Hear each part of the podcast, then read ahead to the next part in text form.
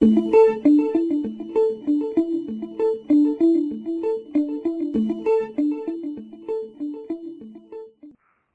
like to continue our Nutrition and Clinical Practice podcast and introduce our second guest today.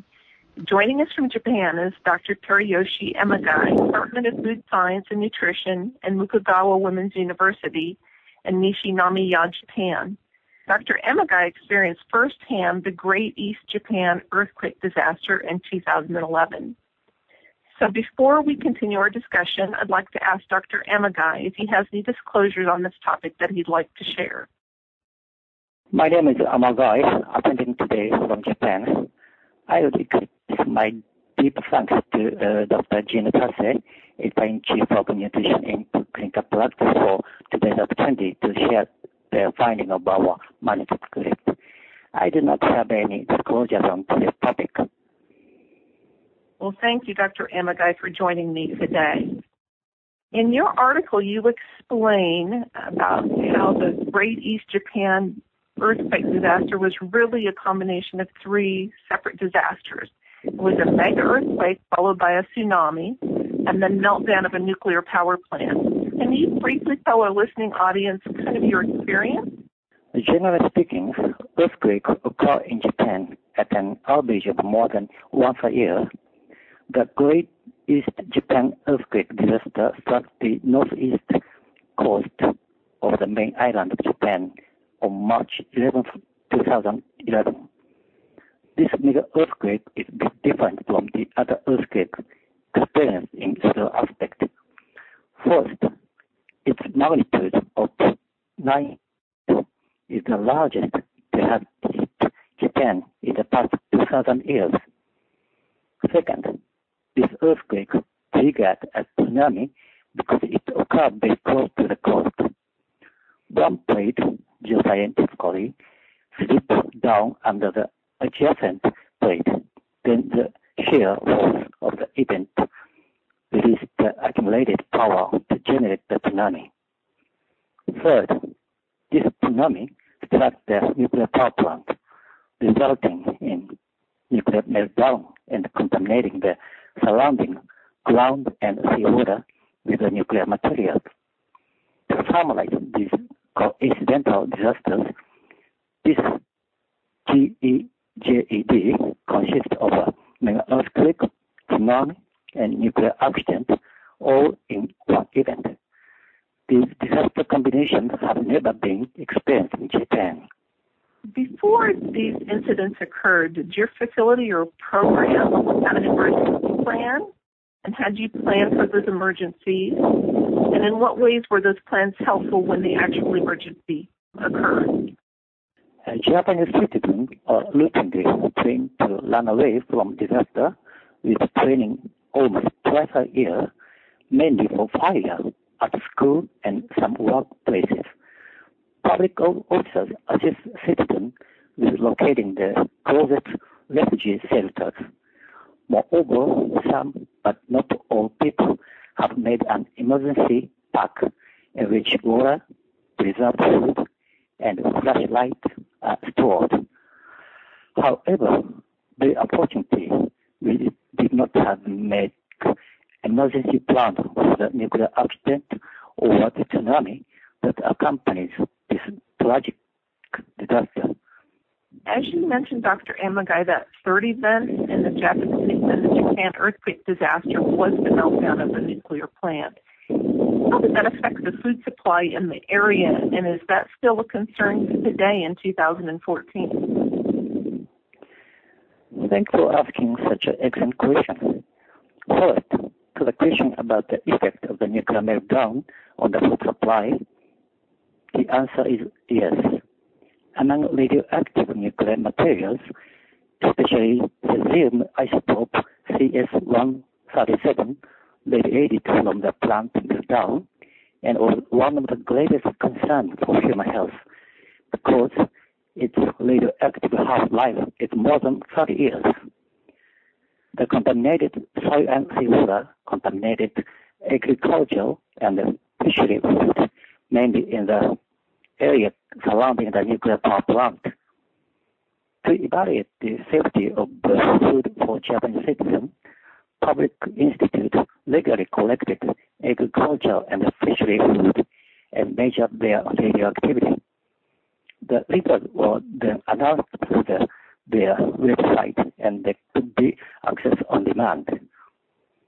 To the second question, whether radioactivity is still a concern today or not, the answer is no. Although the radium has a long half-life, as mentioned before, the contaminated soil have, has been cleaned out and radioactive materials in seawater are diluted enough. Despite these circumstances, no evidence of the nuclear accident is present for the Japanese right now. Dr. Emma, also in your article, you analyzed the nutrients that were given after the disaster. What were your findings, and how do you think the content of the food affected the recovery of the victim? At the beginning of the disaster, no water, gas, or electricity could be supplied, and mainly only canned food were provided. So we analyzed the nutrient content involved in the canned fish compared with bird fishes, and what we could find from the result of our study were the following two facts. First, nutrients served in the canned food were more than 50% lower than in bird fishes, including biotin, vitamin B, and B6. And the second finding was that canned food had more than 200% of the sodium that the fresh had. Of these, what we would emphasize is that excessive salt intake most likely affected the health of the evacuates. At the same time, we could find figure out the number of the disaster-related deaths during three years after this mega earthquake. Largest number of disaster-related deaths were observed in older adults. From this, we conclude that older adults were the most vulnerable to have negative reaction to the food provisions. Having been through these disasters, what recommendations would you like to leave listeners with? In other words, Dr. Amagai, what can we do to avoid the hardships you would experience? I have two points to emphasize. Number one, the validation of disaster prevention must be conducted to prevent nutrition-related adverse event and disaster-related deaths, as I mentioned in the previous question. Otherwise, we couldn't make uh, an advance in the novel area of disaster nutrition, which is explored by several authors for this special issue of NCP. Number two, we know that almost no nutrition assessment of the victim was conducted, partly because no practical method to assess nutrition status for emergency was available, although the World Health Organization has already developed a particular device for nutrition assessment during emergency, of which the emergency nutrition assessment is considered. So the education of well-validated nutrition assessment available even during the emergency must be a focus for clinicians and researchers during non-disaster period. Dr. Before we conclude, is there anything else that you would like to share with our listening audience? What we had uh, strongly felt during the preparation of this article was that the validation and re-education of nutrition provision and nutrition assessment must be considered to prepare to protect the most vulnerable persons from nutrition-related adverse events and from death caused by improper nutrition. It is important to know that we are not able to take the novel special action, especially at the acute phase of the disaster. From our study of the largest disaster experienced in the last 2,000 years in Japan, the biggest lesson learned is that disaster nutrition must be prepared during non-disaster period of time. In other words, disaster nutrition is a mirror of non-disaster nutrition. Lastly, we would express our thanks to Dr. Gina Tasse for providing the opportunity to study an important subject of disaster nutrition. And to all of the listeners, thanks so much for giving your time. Thank you much so much, Dr. Yamagai. It's amazing that we can hear from your experiences across the world. I'd like to invite our listeners to read more about Dr. Brooks' article as well as Dr. Amagai's article.